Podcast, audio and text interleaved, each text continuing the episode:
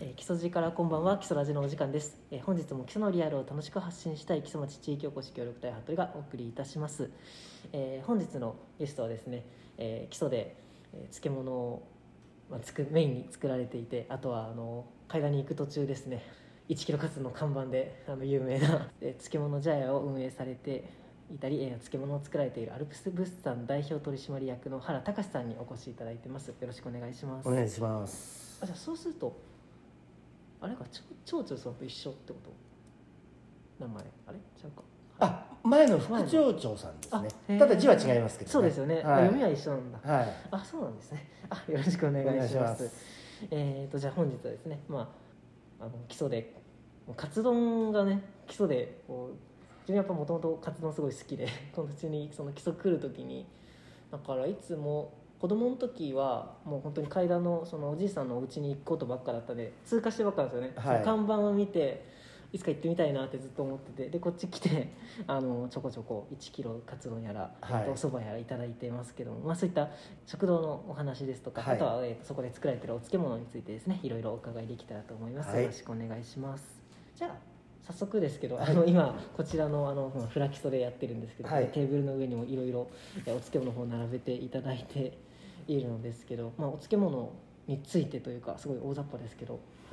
そうですね、はい。じゃああのちょっとあの今日お持ちしたものの中でね、あはい。代表的なものをちょっとこうご紹介させていただあはいと思いまがとうございます。すでやはりあの、まあ、この時期ですと基礎っていうとやっぱり寸木そうですねということで、うん。あのまあ、非常にあの基礎町の中でも旧基礎福島の皆さんっていうのはあの多分十数年前ぐらいまではそんなにあのうんうんうん。家庭で作ったりして食べてるものではなくて。海田とか大滝のイメージそうですね、うんでやっぱりそちらの方の方からいただいて、うんで食べるとうんうん。いうようなものだったと思うんですが、はい。まあ、十数年前からいろんなプロジェクトがうんあの立ち上がりまして、えー今私もあの寸木産業推進プロジェクトのリーダーということで、えあえのさせていただいてるわけですが。あその町として寸気をそうですね。はい。であのそんな中であの、まあ、弊社の場合はあの海田高原で、えー栽培されたあ材料ですね、うん。赤かぶの茎はい。を使って寸木をお製造させていただいております。でそんな中であの、まあ、寸木一時あの非常にテレビで等で取り上げられてですね。で非常にあの大きなブームになったんですが、はい。それ以降おやはり今現在大体ピークのうん。半分ぐらいの製造販売量になってるとうん。いうのがあの、まあ、平均値だと思います、はいはいでやはりそれではいけないとうん。いうことで、まあ、そんなあの寸木を利用した商品ですね、うんうんうん。そういうものを今私たちもあのグループでいろいろ考えて各社もあるけど寸気を使ったそうですね。ですね。はい。でそういうものを今あの各社いろいろ考えて、はい。えー販売をしているところです、はい。それでまあ弊社ですと、まあ、あの細かくさらに寸木を刻みまして、うんうんそうですね。これにあの梅を入れております。はいで梅のあのクエン酸と、まあ、乳酸菌とい。うことで、同じあの、まあ、酸味は酸味なんですが、うんちょっとまあま違うはい。感じですよね。マッチして非常に、まあ、食べやすくなっていると。へ。それとあと、まあ、寸木を利用したものですとあの長野県産のなめたけの中に細かく刻んだ寸木を混ぜまして、まあ、惣菜風にして、まあ、寸木を食べやすくしているということですね。おすすめの食べ方とか。そうですね。特にあの寸木なめたけの場合はあの、まあ、ご飯の上でもいいですし、うん。うん薬味として使っていただいても非常に食べやすいものだと思います。えでやはりあの寸木っていうのはあのご存知のように非常にあの独特な食べ物と味を持ってますので、好き嫌いがはっきり出ていしまうとや本当に。本当に好きな方は非常に好きなんですが、もうダメな方は本当に全然ダメだというようなあの極端なものがありますので、うんうんうんまあ、それを少しでもあの大勢の方にはいはいはい。食べていただくためにこういう形で惣菜系にして、まあ、味をつけてしまうとうん。いうことで今あの開発して今販売をさせていただいてます。結構混ぜると本当マイルドになってそうですね。ますよね。であとはまああの赤かぶの、まあ、私あのよく人にお話しする時には赤かぶはお母さんって言うんですがお母さんがいて茎を使いますのでこっちが子供だと。ど。いうことであの冗談でよく話をするんですが、はいはい。まあ、そんなものもあのいろいろ考えたりして、まあ、そのお母さんである赤かぶを使ったキムチですね、非常にあのまろやかにあの食べやすい味になっております。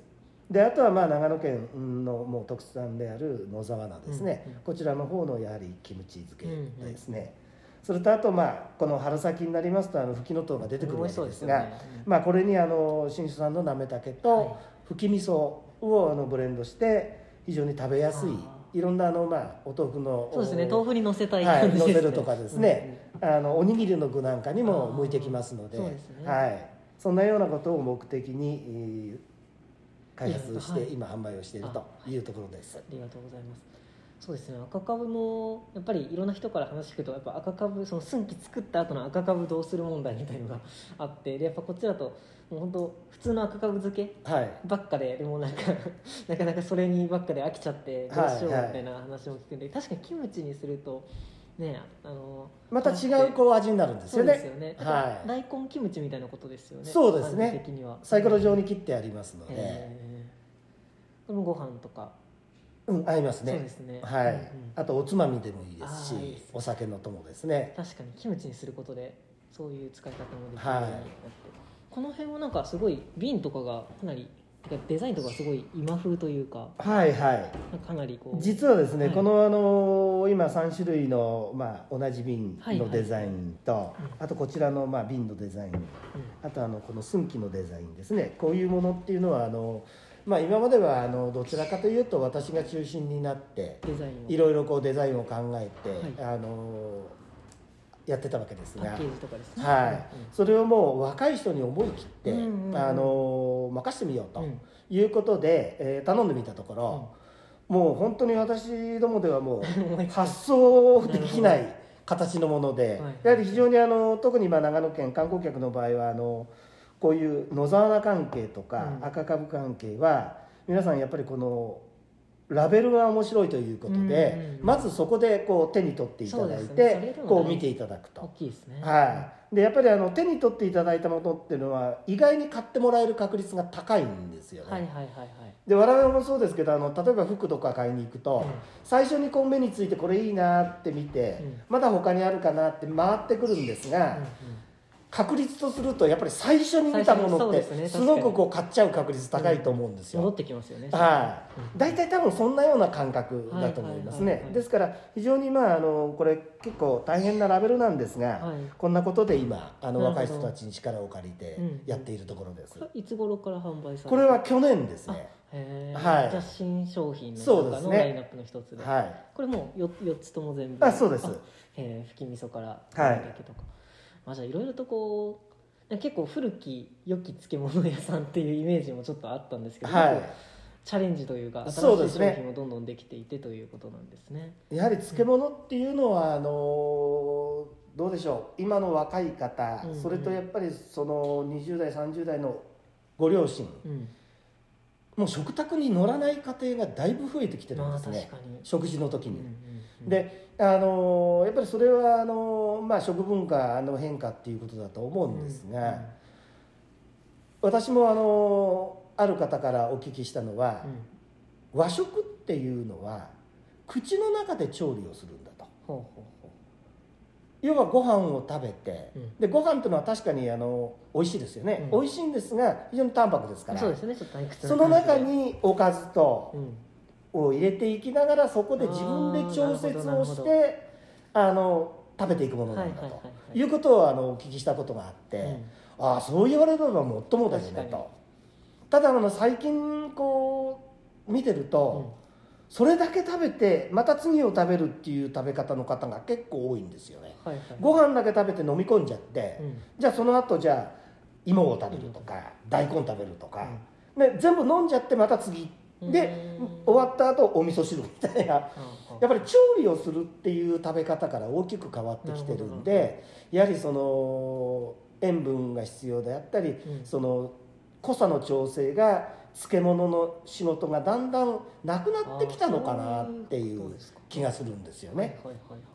ちょっと寂しいところですけどね。はい、ですからやっぱりこういう今の食文化のこう生活も含めて変わってきてる中でどうやってこう食卓に乗って、うんうん。あの食べていただけるかということもやはり重要課題になってますのでその辺も考えながらいろんな今商品を開発していると。いうところですね。でもそれでいうとこういうもうなんか切ってあってでもうあと乗せるだけで使えてでそんな量的にも多くはないい。みたいのってすごい使いやすいなって、はなんか自分やっぱり昔は家でつけてたしやっぱ家族がめちゃくちゃたくさんいたから、いはい。であのちょっとずつ使って食べるみたいのがあったけどやっぱり今一世帯の人数がねそうですね。でかい漬物買ってきても残っちゃうんですよね。残っちゃうし、でやっぱりたくあんも1本バーンってやってもなかなか使い切らないしはいでそればっかだと飽きちゃってで気づいたらあのカピカピになってるみたいなこともあったりするからこうやって瓶とかねちほどほどのサイズででも刻んであってあと乗せるだけだよみたいになってると、はい。若い人とか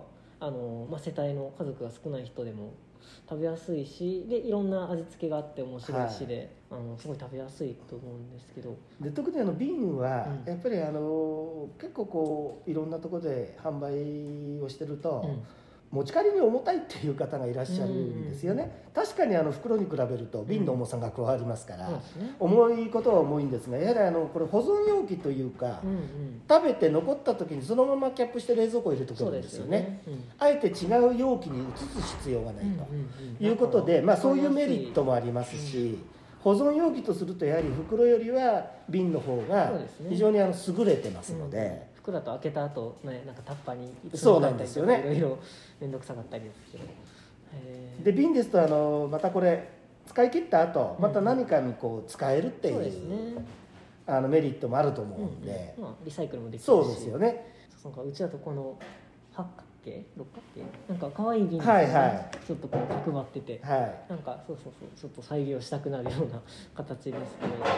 今ってその漬物だとそのラインナップ的には何種類ぐらい？ああの本来の漬物と言われるものは、はい。弊社の場合は5種類ぐらいですね。はい。であとはもうどちらかというとジャンルとすると惣菜になっていきます。ああなるほどなるほど。漬物を何かプラスアルファしてはい。加工してってこと、そこそこその5種類の漬物っていうとあ野沢菜、うん。赤かぶすいき大根、えーとあと梅ですね。梅ですか、あはい。なるほどなるほど。へえなんかでもあの食堂に伺った時になんか山菜の漬物はいはい。とかもあるじゃないですか、はいはい。漬物というか惣菜にああのジャンル的にいくとあれ惣菜になってしまうんですよね。んですね。はそれはなんかその食法法律的なっていそうそういうことなんです。そうなんだそうなんだ。はい。へなんかちょっとよくわかんないですけど、あそう素人なんでこれが惣菜なのみたいな。あそうなんだ。あの一般的に惣菜っていうと、ああいうこう肉じゃがだとか、うんうんうん。そういうコロッケだとか、うん。そういうものをイメージするんですが、うんやっぱりこう法律上ではそういうことのようです。えそうなんだ。だからそうですね。その山菜もあの、まあ、お漬物風というか、はい。惣菜になっててすごい食べやすい山菜って調理面倒いじゃないですか、はいはい。アク抜いたり柔らかいやら。だからすごいその山菜も活躍してていいなと思って、はい。あとあのたけのこのやつ。あありますよね。サラタケっていうんですかそうあれねすごい好きで。ありがとうございます。あの覚えてるんですけど。なんかその山菜もそのなんかこう惣菜にしようっていうのはなんかなんかかん思いがあったりとかそうですね。あの、まあ、この会社のあの設立からのところになっていくんですが、はい。あのやはり当時えーもう50年弱になりますがあうん。今日になりますが、うんスタートしたのがやはりあの御嶽海田大滝うんのところに非常にやっぱり山菜がなってるとあいうことでこれを何かこう加工食品にできないかとど。いうことでスタートした会社のようです。はいはい山菜スタートなんですね。そうですね、うん。であの本当に私も6年の時に引っ越してきまして、うん記憶に残っているのは、うんうん。そのつけていただいたわらびの回収についていったことがあるんですね、ほうほうほはい、でやっぱりそれをつけるについてもあの塩というものが必要ですので今はまあ JR 当時国鉄ですね、はい。国鉄の貨車1杯塩をあ取りまして、はあ。でそれをピストンで上に上げたと。いうのをなんとなく記憶に残ってます。でしっかりつけ各農家でつけていただいて、うん。でそれを利用して商品にしていったのがスタートだと思います各農家でつけたのを集めてそうです。パッケージにしてっていうなんだ、最初は。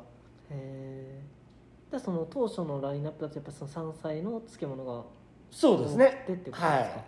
一応自分は知らないのもあるかもしれないけど山菜の漬物だとどんなのがあやはりあのまあわらび、うん。あのいろんな山菜を混ぜたミックスもの、うんうん。あとはきのこの漬物。まああの味付けですね。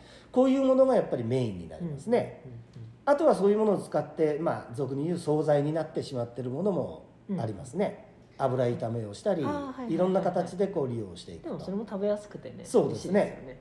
なかなか家でそれをじゃあちょっとのために作るかっていうと大変です。そうそう大変なんですよね。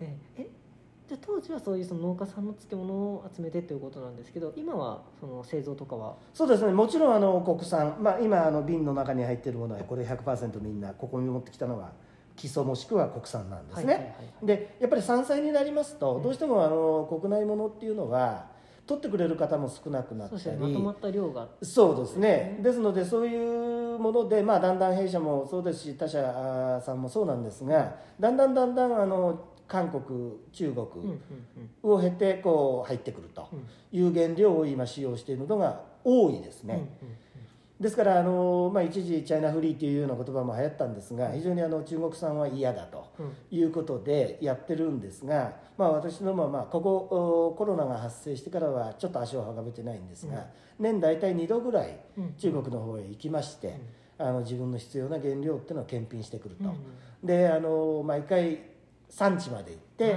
あの向こうの農家の方たちといろいろこう話をしてはい。お願いをしてくるっていうことを、まあ、毎年やってるわけですが、はいはいですからあのやっぱりテレビで取り上げられてるようなわけのわからあんな環境はほとんどないです。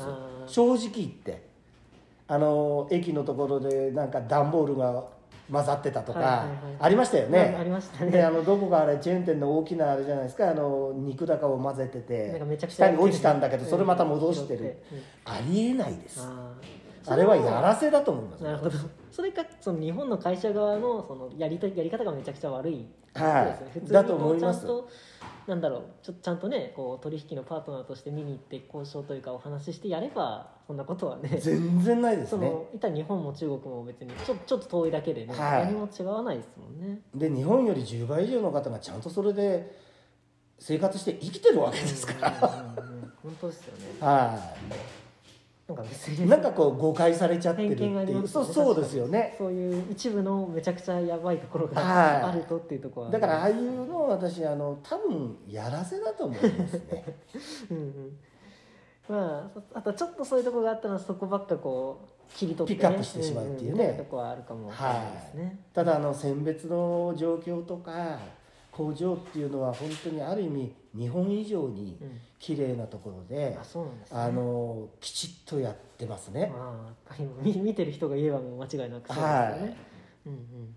まあ本当そうですよね。だじゃあ日本だったら安全なのかという話もまた別ルートでそういうことなんですよね。ね。はい、だからメディアの言うことだけでこうみんな今判断されちゃってる、うんうんうん。感情だけで動いちゃってるっていうところがありますから、やうん。っぱりあのああいうこう反日運動なんて言うんですが、ほとんどの方は持ってないです。うん。うんあれ一部の方です。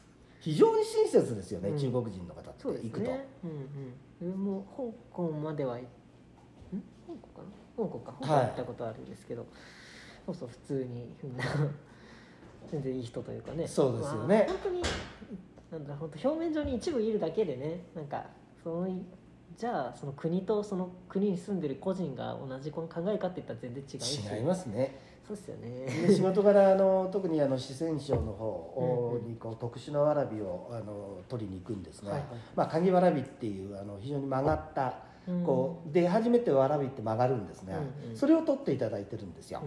う、ん。であの非常にあの旅館さんだとかあの料理屋さんうん。関係はあの需要が大きくありますので、へー。そういうののあの、まあ、検品とか行きますと、うんうん。まあ、少数民族の村まで上がるんですよね、へで、まあ、本当にあの生徒から行くともう6時間ぐらい賞味かかる山の上まで行って、うん。でもこの奥はあのパンダの自然保護区ですなんて言われるようなところまで行くんですあ はいが、はいはい。はい、本当にあのそういうところに行くと本当に温かく迎えていただいてへあの頑張るからっていうことでね、あのやっていただいてますんでね。ー嬉しいことですよね。そうなんですよ、うんですから本当にこうそういう偏見っていうものがなくなっていくといいなっていうふうにうん我々はやっててちょっと切ないところもありますよね。中国だったらいらないよみたいな。ああそうかそうか。この人たちは頑張ってるのに。そうですそうです。うんうんうん。そこにも一役買っていらっしゃるんですねお仕事で。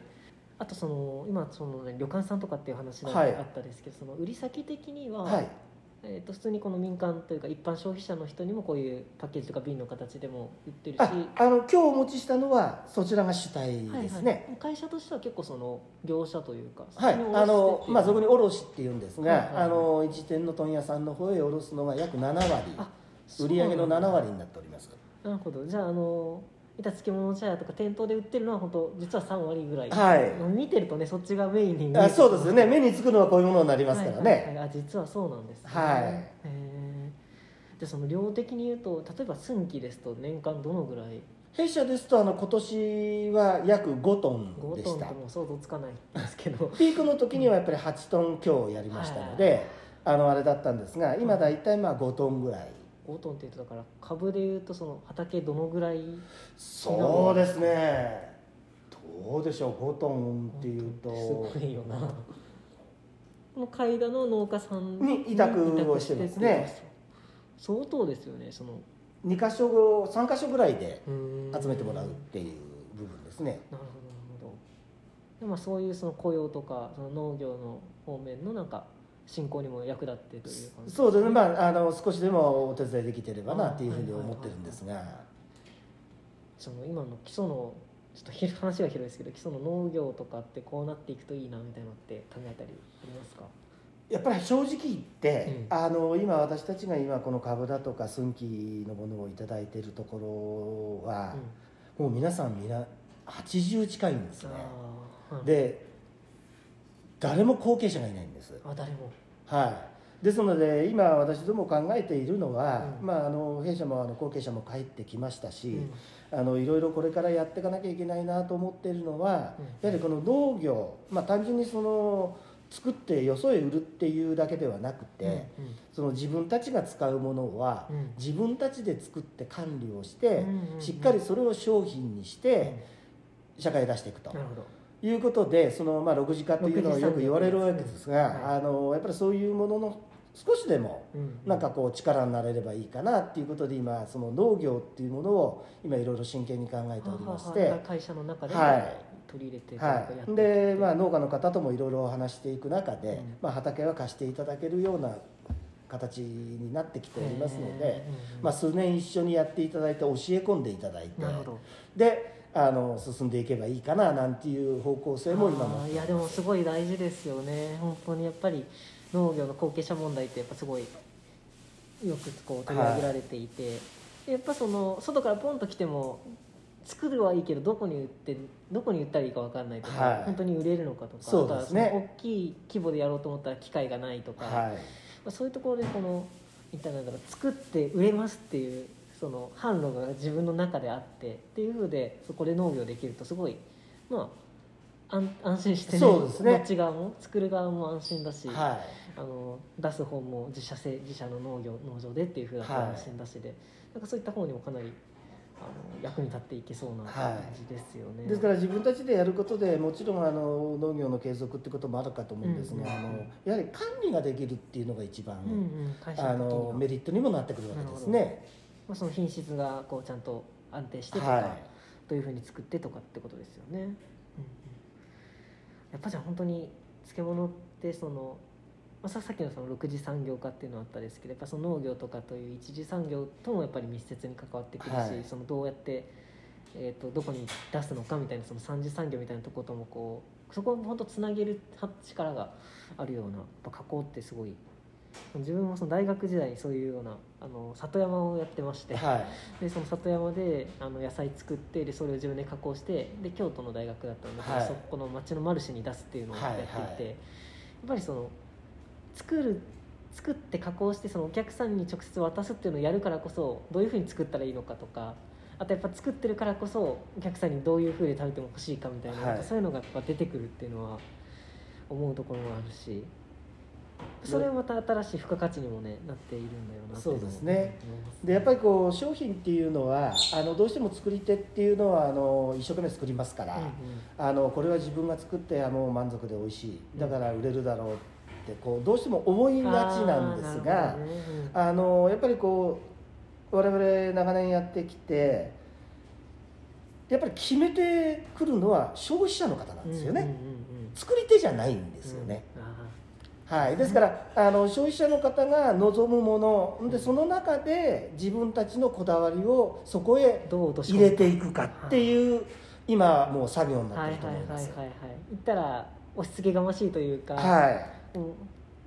そうですね、うんうん、言い方変えると自己満足になっちゃそうとやっぱり売れない、うん。いくらこだわっても消費者の方が「いやそこまで求めてないよ」とあかー「こういう味じゃ」って言われちゃうとやっぱり商売とするとうんうん。成り立たなくでもなるっていう。結局それだと続かないからそういうことなんですよ。てことですよね、はい。続けるにはやっぱりそこの折り合わせというか。はい。うんうん。いや本当にそうですよね。やっぱ本当こういう新しいの可愛いデザインの瓶とかも見てるとやっぱそういうのを求めてればそういうのを作るし、はい。この姿勢ってすごいいや見習わなければなという。ただ本質はずらしちゃいけないと思そううんでですよね。大事なところ、はでちょうどそのこだわりポイントというかこだわりポイント、い。はい本質みたいなところもちょっと聞いていきたいそうですね。はい。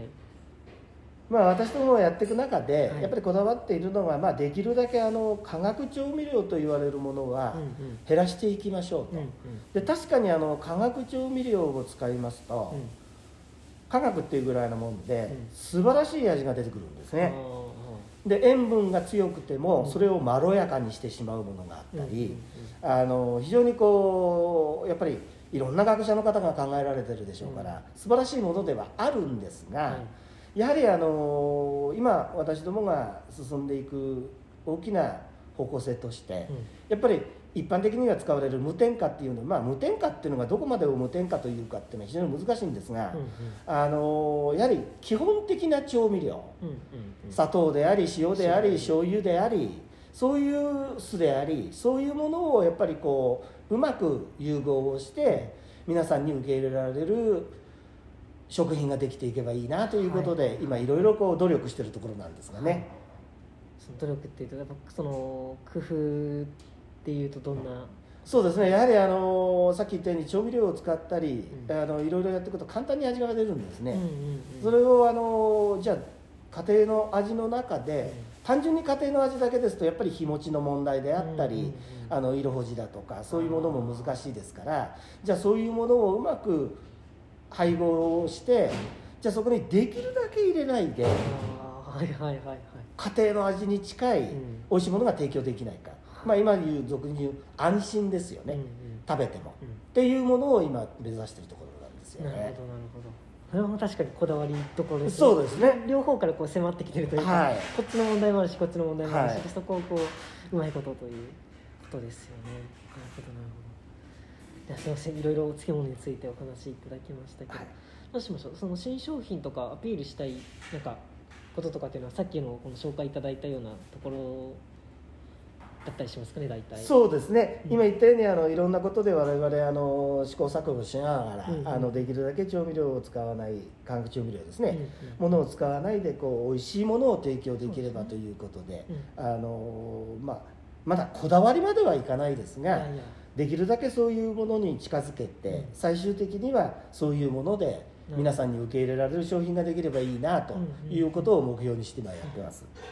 なんかあの会社さん的になんかこういうのってその一般的にはどういうふうに食べてるのかとかそういうのって集めてるというか知知ってたりはするんですか？ああのアンケート的な直接取ったことはないんですが、はい。やはりあのお電話でご注文いただいたり、ははは。そういう中であとはあの外へ出かけていって、まあ、イベントがあったり商談会があったりする中で、うんあのいろいろこういうの使ったよこって。う逆にこう消費者の方から教わることってすごく多いんですようんそうですね。よねあのやっぱりさっき言ったように作り手って自分のこう物差しの中でこだわって作ってきますから、うんうんうん。もう使用用途は自分たちがこう思ったことしか言わないんですよね。うんうんうんですがやっぱり消費者の方っていうのは非常にもう固定概念がないんで、非常にこういろんな食べ方をされてます。なんかこれなんかパスタとかにしたいなとか思って。そうですよね。こういうのなんか合うかもしれませんよ。ね吹き味噌の飲めたくなってパスタとかそういうイタリアンとかはい。にしてみたら美味しそうだなあとこんなのはあの野沢菜キムチなんかはチャーハンなんかはいいみたいですね。ああ間違いないですね。野沢菜チャーハンもあるしキムチチャーハンもあるから、は絶対美味しいですね。うんうん。だからやっぱりいろんなことを教わります。ああなるほどなるほど。でもそういうのいろいろ試してみるのは好きで、はいやったりするんでそうですね。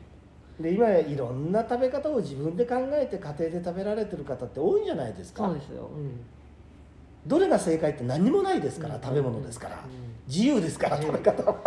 でもなんかその自由すぎて困っちゃうみたいなこともあるからなんか例えばこれはこういう食べ方があったりしてはい。美味しいですよみたいなのも一緒に紹介されたりするとこそうですね。ハードルが下がるみたいなところもまああのパウレットととかそういうものには若干そういう食べ方とかあも一緒に入れていくんですが、そうですねあそうですね。自分はわりかし料理はする方なんで本当すごいこう想像力を引きはい立てられるというか、ああだったらどうかなみたいなのを考えたりできますね。すごい美味しそうで。はい。ありがとうございます、はい。じゃあそんな漬物を作ってこれはまあ工場とか会社さんで作られてるんですけど、はい。えー、と次続きましてですねその漬物茶屋さん、はい。食堂の方について、えー、といろいろ伺っていきたいと思います、あちらの食堂っていうのは、えー、と当然その会社があってその何年目とかに食堂やろうってなったんですか？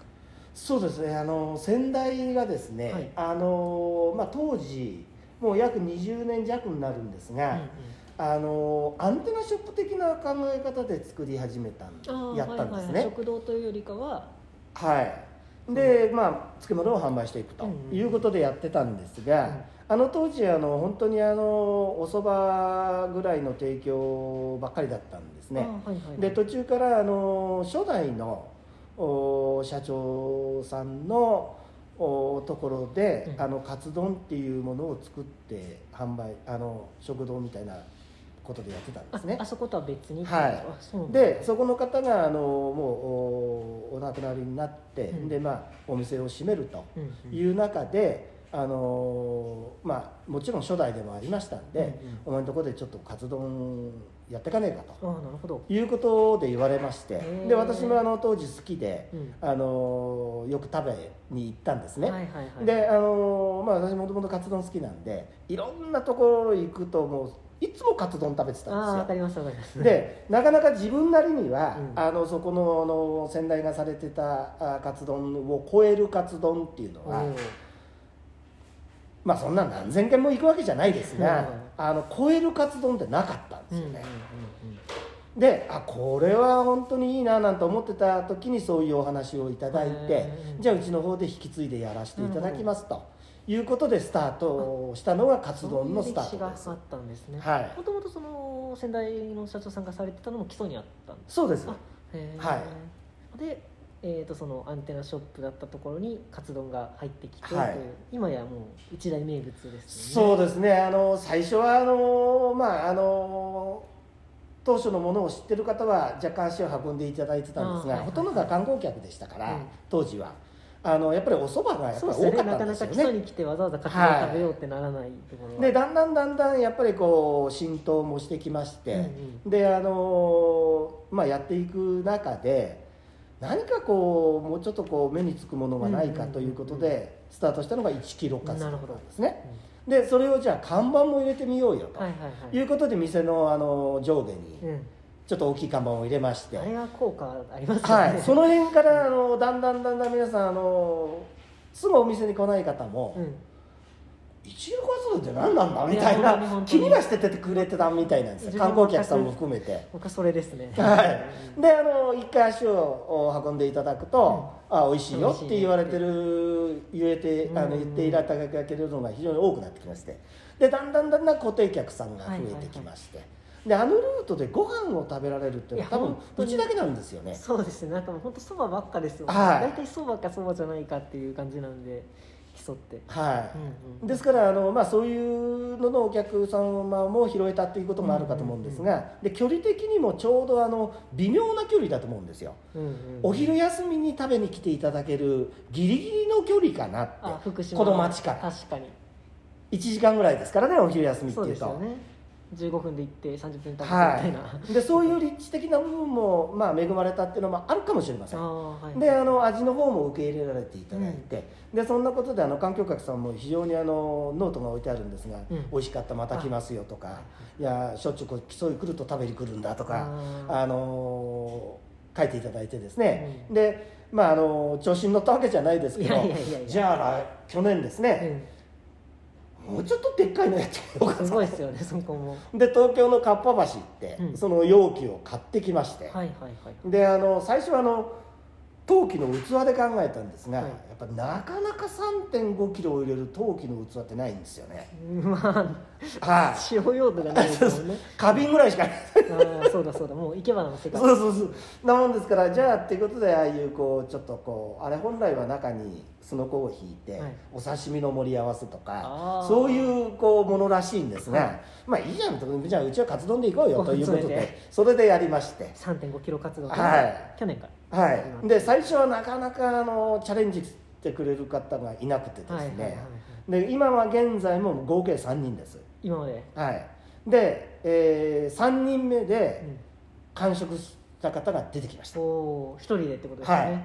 あのすげえ。すんきそばを食べながらい、やーマジで。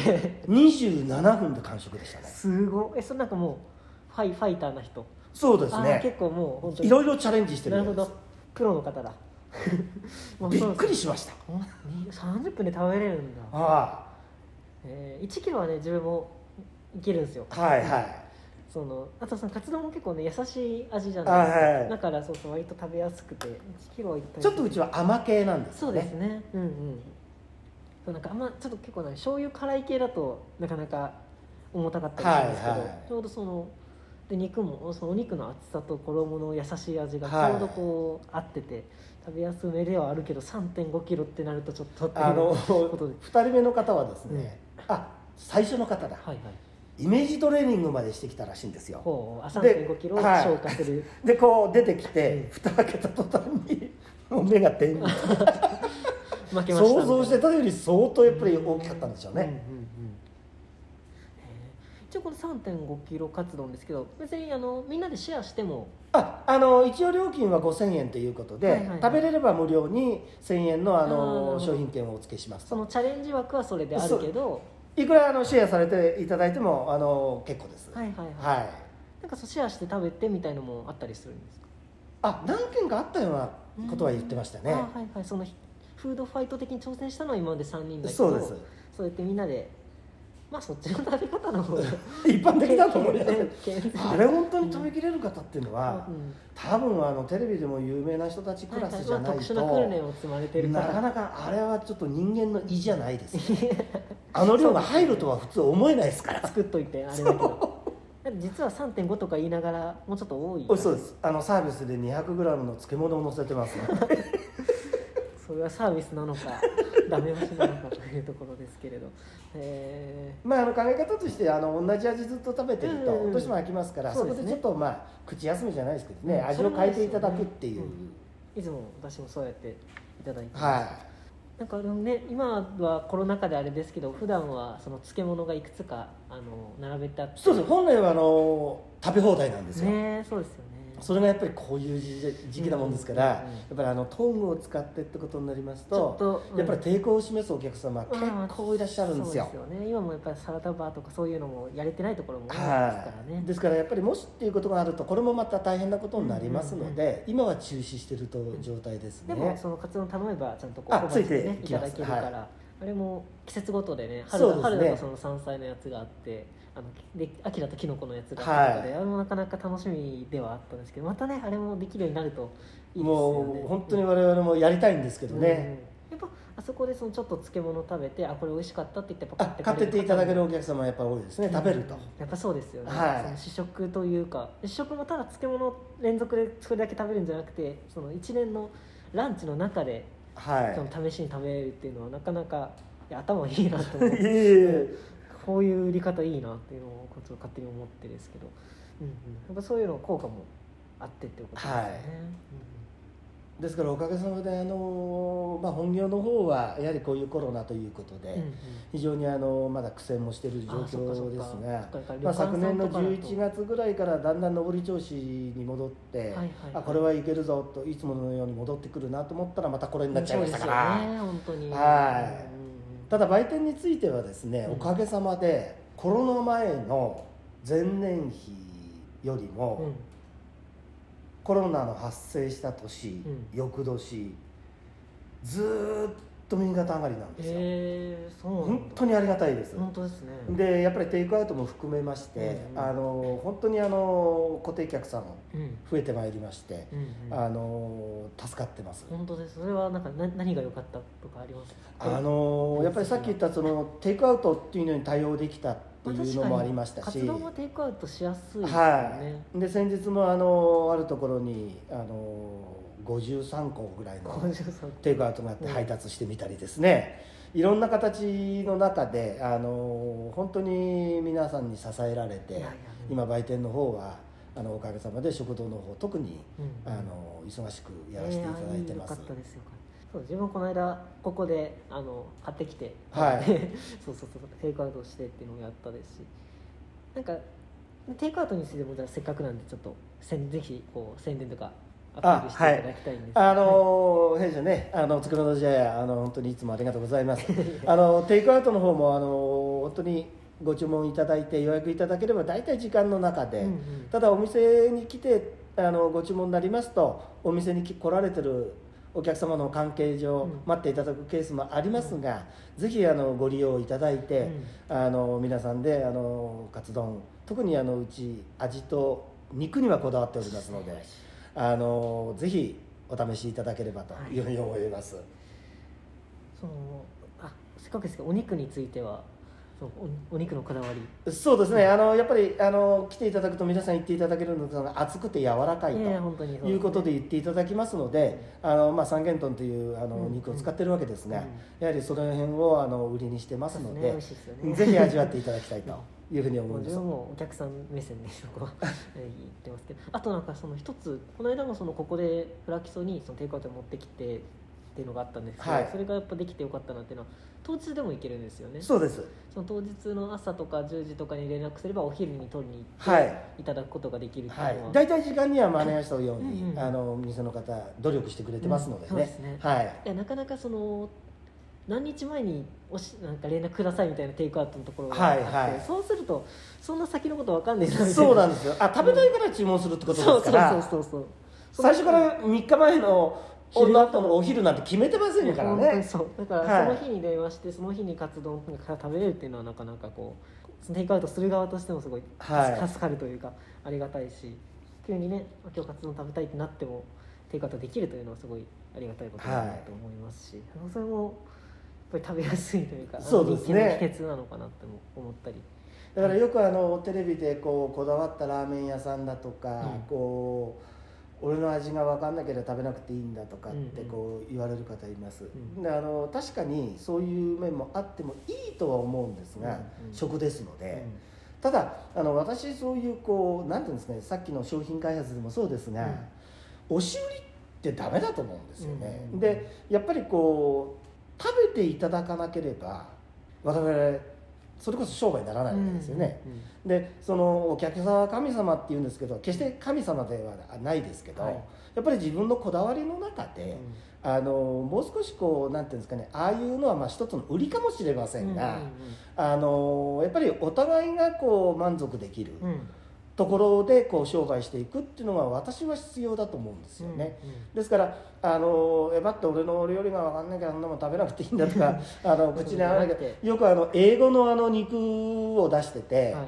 あのここはものすごく美味しいでね、うん。高い値段取ってうん。よく言うんですが、まあ、焼き方は当然我々素人と比べると全然違うと思うし、うん。雰囲気も違うわけですが普通英語の肉だったら誰焼いたって美味しいですよね。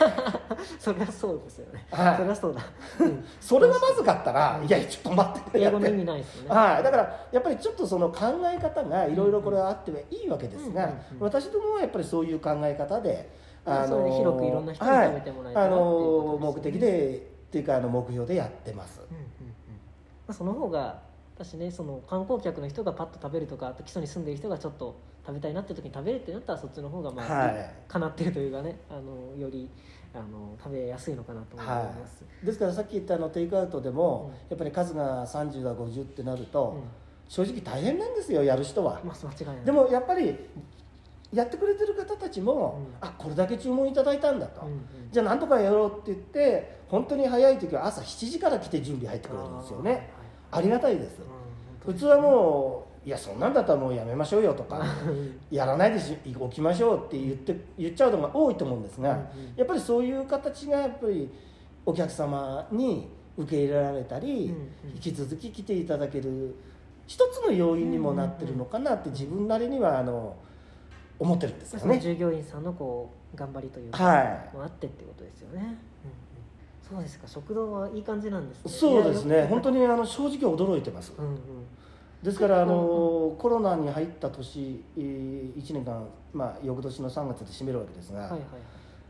本当にびっくりするぐらい上がりましたね、うん。それは観光客は減るじゃないですか基本。はいはい。だから基礎の人とかそういうことですね。で仕事で基礎に来てる方とかあー。やっぱりそういう方があのもう覚えてくれててこう食べに来ていただけるとまあ、逆に基礎の人もあんまり遠くには食べに行ったりとか旅行とかできないからとかあとはそういうのもあるかと思いますね。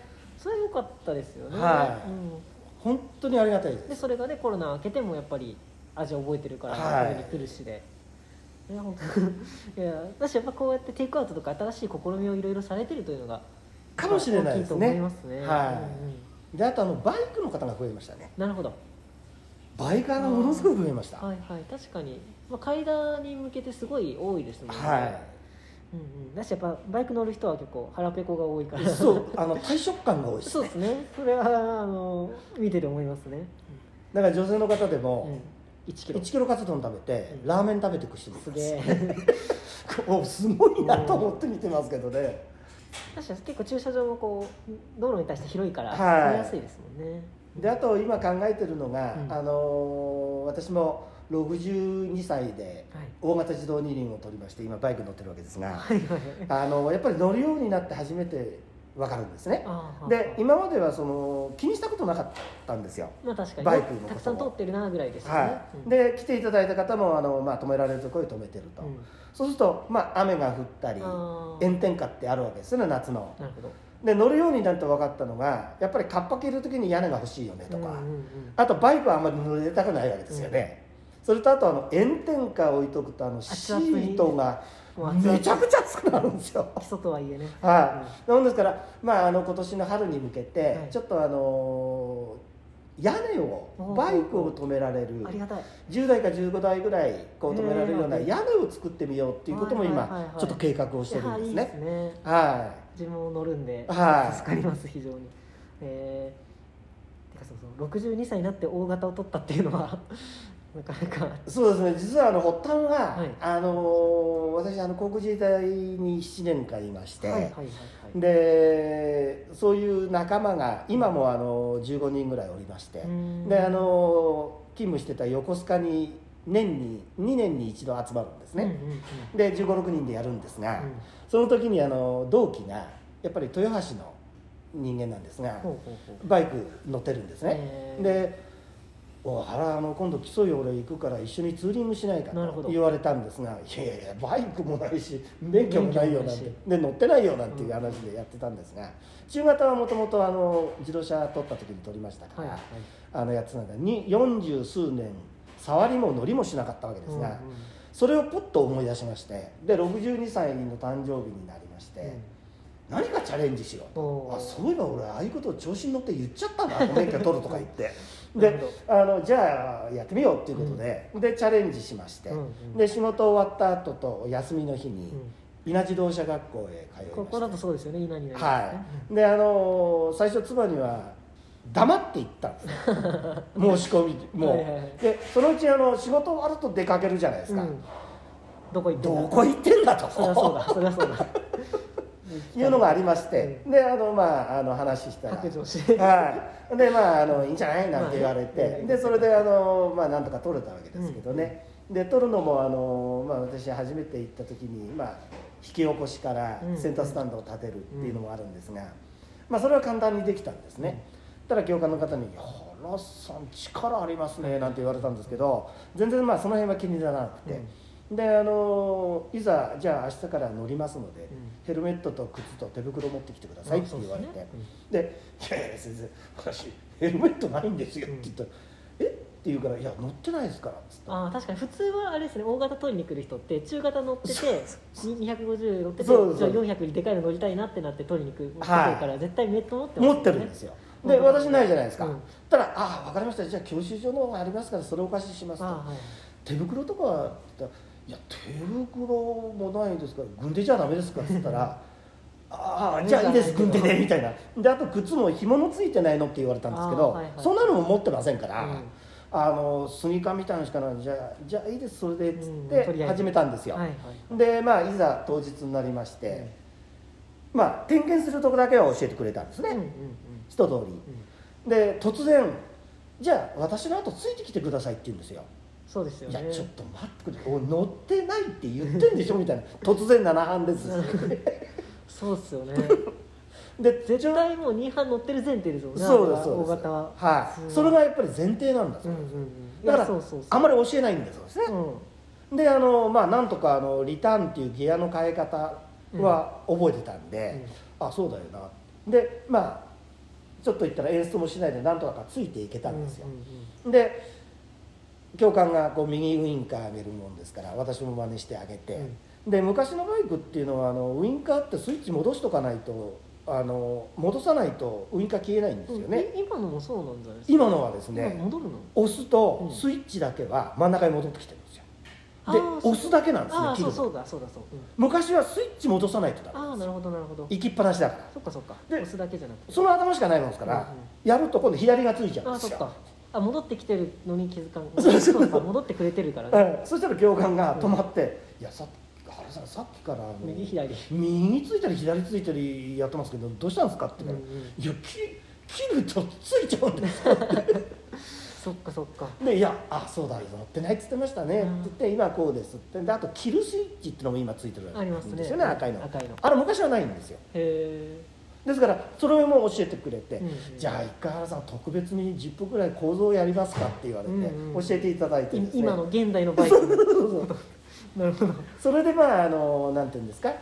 あのなんとか無事あのそオーバーなしで卒業できましてすごいっすね。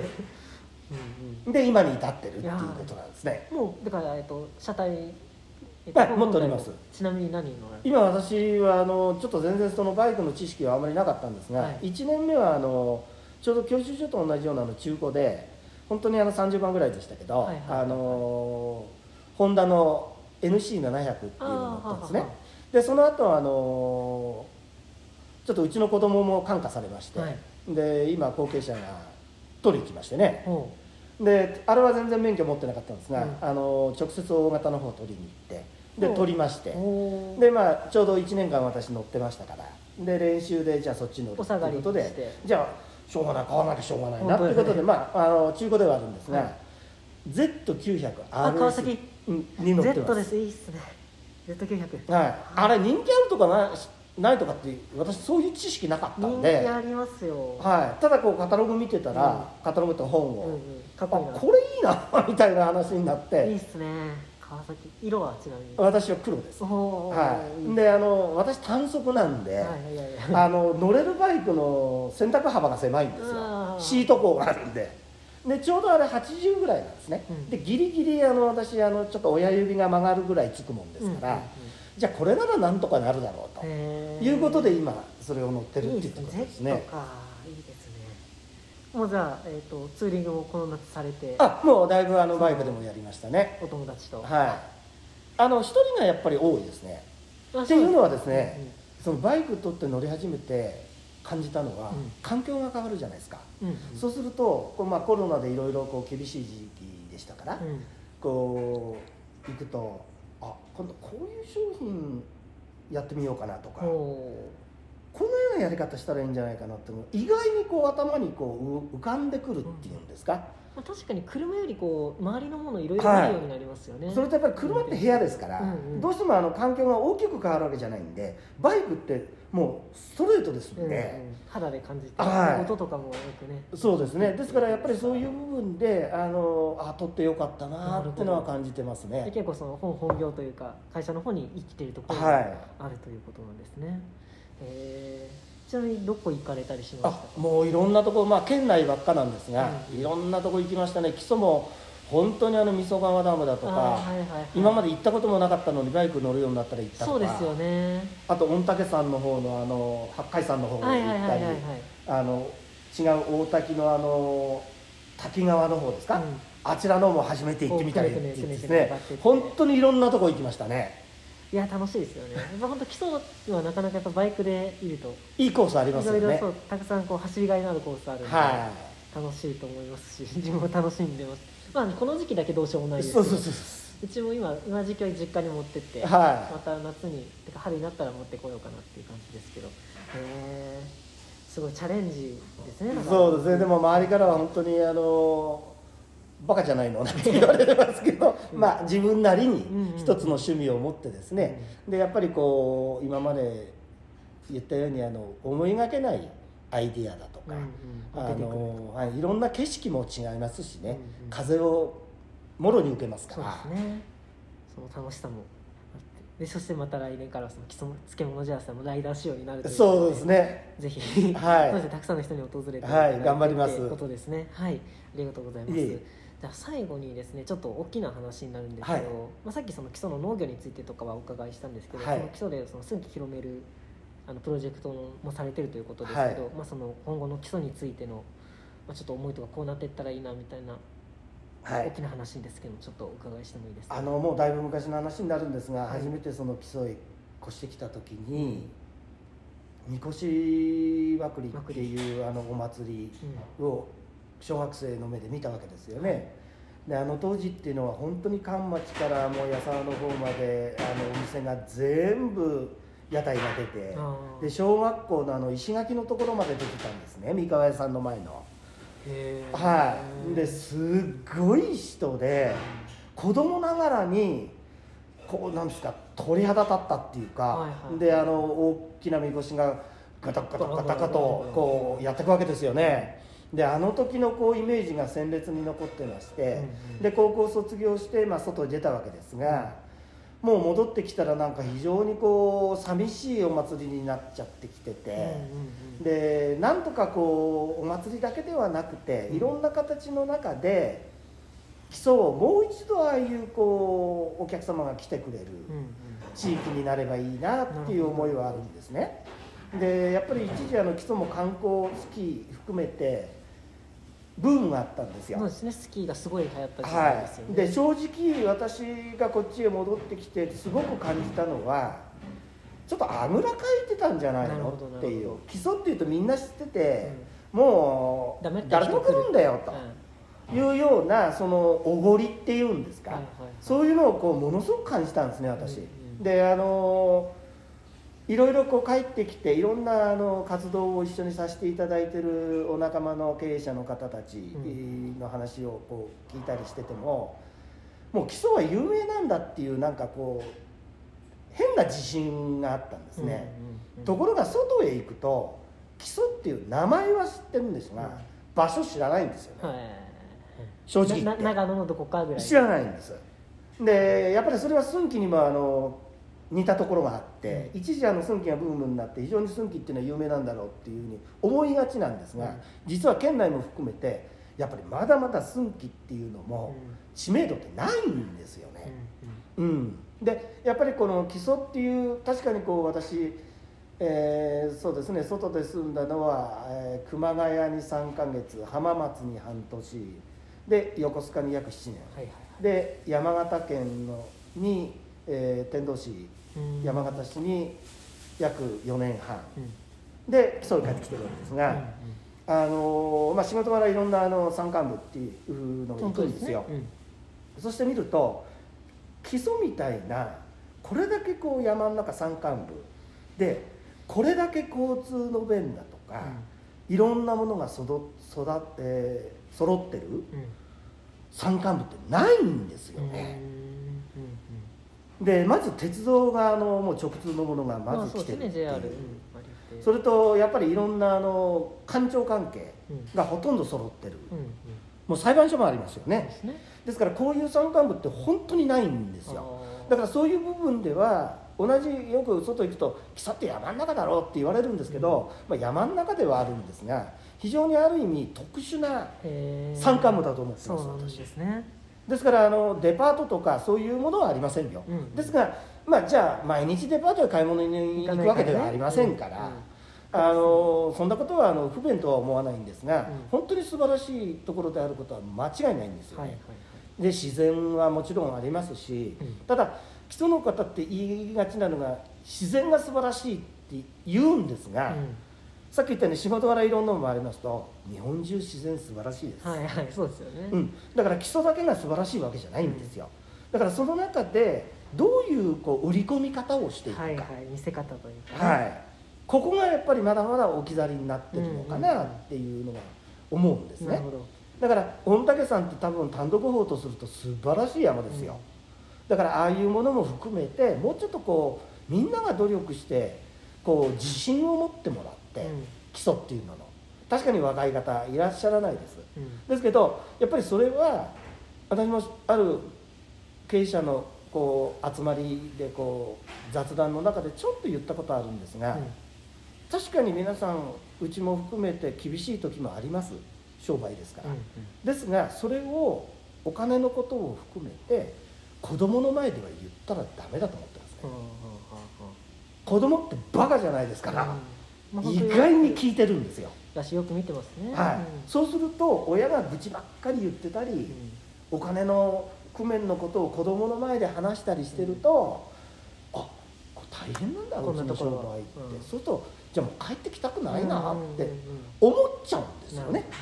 だからその嘘はついちゃいけないですけど、やっぱりそういうことはあまり子供の前では言ったりしたりしないって頑張ってる姿を見せれば子供って自然に、うん。あうちの両親頑張ってるから俺帰って一緒にやらなきゃいけないかなとか、まあ、確かにそういう大変だろうとそうなんか希望を見せるというかね。なんかはい。一緒に戻ってきてやったら大変なこともあるけど楽しそうだなって感じてもらうことっていうのは大大切だと思うんですよね、うんうんだからそれがやっぱりこう結構基礎の方たちが外へ出しちゃって後継者が戻ってこないっていう一つの要因ではあるのかななるほどって思う全てではないですよ、うんうんうん。ですけど結構大きな比重があるんじゃないかな。はい。で逆に親も戻ってくんなと。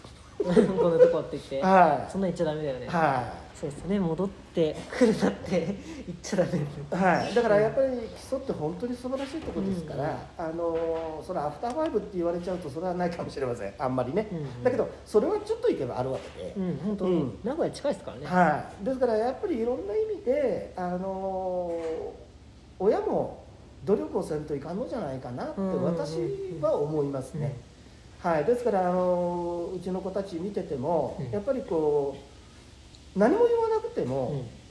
どこのお子さんもそうだと思うんですが親の後ろ姿って見てるんですよね、まあですよね、子供って本当に意外に見てますから、うん。ですからやっぱりそういうふうな環境を作ってあげれば基礎へいろんな大会を見てきて、うん。学生で大学行けば東京なりうん。大都市行きます、ですからそういういろんな形のものを経験をしてきてもらって帰ってきていただくと、ね、生きてくると思うんですよね、うん。ぜひ一回ね外には出てもらって、ね、そうそうそう。これは見てこないとダメです、うんでその見てきたこうそこでできたね人のつながりとか、まあ、あの技術とかをこう基礎でどうやって生かしていそういうことですくかっていうことが大事ですよね、はうん。いですからやっぱり基礎っていうのは私も引っ越してきたんであんまり大きなことは言いませんがいやいやいや。あの本当にいいとこだと思ってます、うですからあのやっぱりこうやって住んでてみて出ていきたいとは思わないですからね、うん。っていうことはやっぱりそういうことだと思うんですよね、ん。それも当然子供も気づいてるはいね、いやそうですね。ありがとうございます。最後いやいやなんか。ですからやっぱりそういうふうにこうみんなが思ってやっていけば、うんうん。少しででも若者がこう定住してくれたり、うんうん。もう皆さんもそうですけどねやっぱりこう力になってもらえるんじゃないかなと。やっぱり年取ってくると自然にもう力なくなってきますからや。うん。発想も古いですしやっぱり若い人たちの力って絶対必要なんですよね、うんうんうん。なるほどなるほど。でじゃあいかにねその若い人がまあここでやったら面白そうだなって思えることが大事ですそうですね。ひよこよかなっていうと。こはい。ろで言うと、まあ本当でも今移住のまあその日本全国で見るとこうやっぱ移住の動きとかもね増はい。えてきてるから、やっぱそこでこう基礎がその他の日本全国いろんなね山間部ってめちゃくちゃたくさんありますけど、はい。その中でやっぱ一つちょっとあそこは違うぞみたいなそうですね。ここになっていけるといいですよね、はい。えだだってこんなにこう山間部で交通の便いいとこないっすよ。えまあ、確かにあんま感じないですけど。やっぱもう当たり前で乗ってきちゃうじゃないですか車も。他の山間部をあんまり知らないからまず電車がないですよね。まあそっかそっか。JR あるのでかいですよね。でああいうこう干潮がほとんどない。うんうんうん。そう思うと本当にいろんな日本の全国こう山間部で比べたら相当恵まれてるね。然恵まれてると思いますよだからなんでこんなにこう皆さん帰ってこないのかっていうのはちょっとだからさっき言ったお話がうんうん。やっぱりある程度の比重でああるんじゃないかなって気がするんですよね。うんうんうん。でもちょっとしなんか調べてみたいですね。他のとこと比べて本当にどうなのかとか、はい。うんうん。でもまあありますよね。やっぱその社会源というかね。出てって帰ってこないっていう、はい。うんうんうん。まあ本当に生意気なことを言うようですけどね。本当にそんなような気がするんですよ。だからあの住めば都じゃないですけど、うん。その都の中でも基礎はさ田舎だけど決してそんなに不便なとこじゃないっていうのは、あの思いますね。いろんなとこ住んでみて、まあ、いろんなとこ住んだからこそ言える。わかりますね。うん。ありがとうございます。いろいろと熱いお話もいえいえいえ。伺うことができてまあ、本当にね自分もこうこういうことやっててやっぱ中学生とか高校生とかに今のこう基礎の現状とかも知ってもらいながらでやっぱこういうことできるんだよっていうのをいろいろ見てもらって、はい。でなんかこう自分で面白みを見つけて外出て勉強してこっち帰ってきてなんか、はい。うん、一緒にやっていくそういう土壌という土壌作りというかねみたいなのやっぱ本当していけたらなと思っていて。そうですね。うんうん、そういうの一つ、えー、食でされていらっしゃるということでですね、えー、と本日なんか最後ありますか、えー、とアピールとかあ。一言とか。はい。ぜひあのまたつくばの茶屋にえーあの足を運んでいただいて美味しいカツ丼食べてみていただければとはい。いうふうに思いますので宣伝をさせていただきました。ありがとうございました。では、えー、と本日のゲストですね。えーアルプス物産代表取締役の原隆さんでした。どうもありがとうございました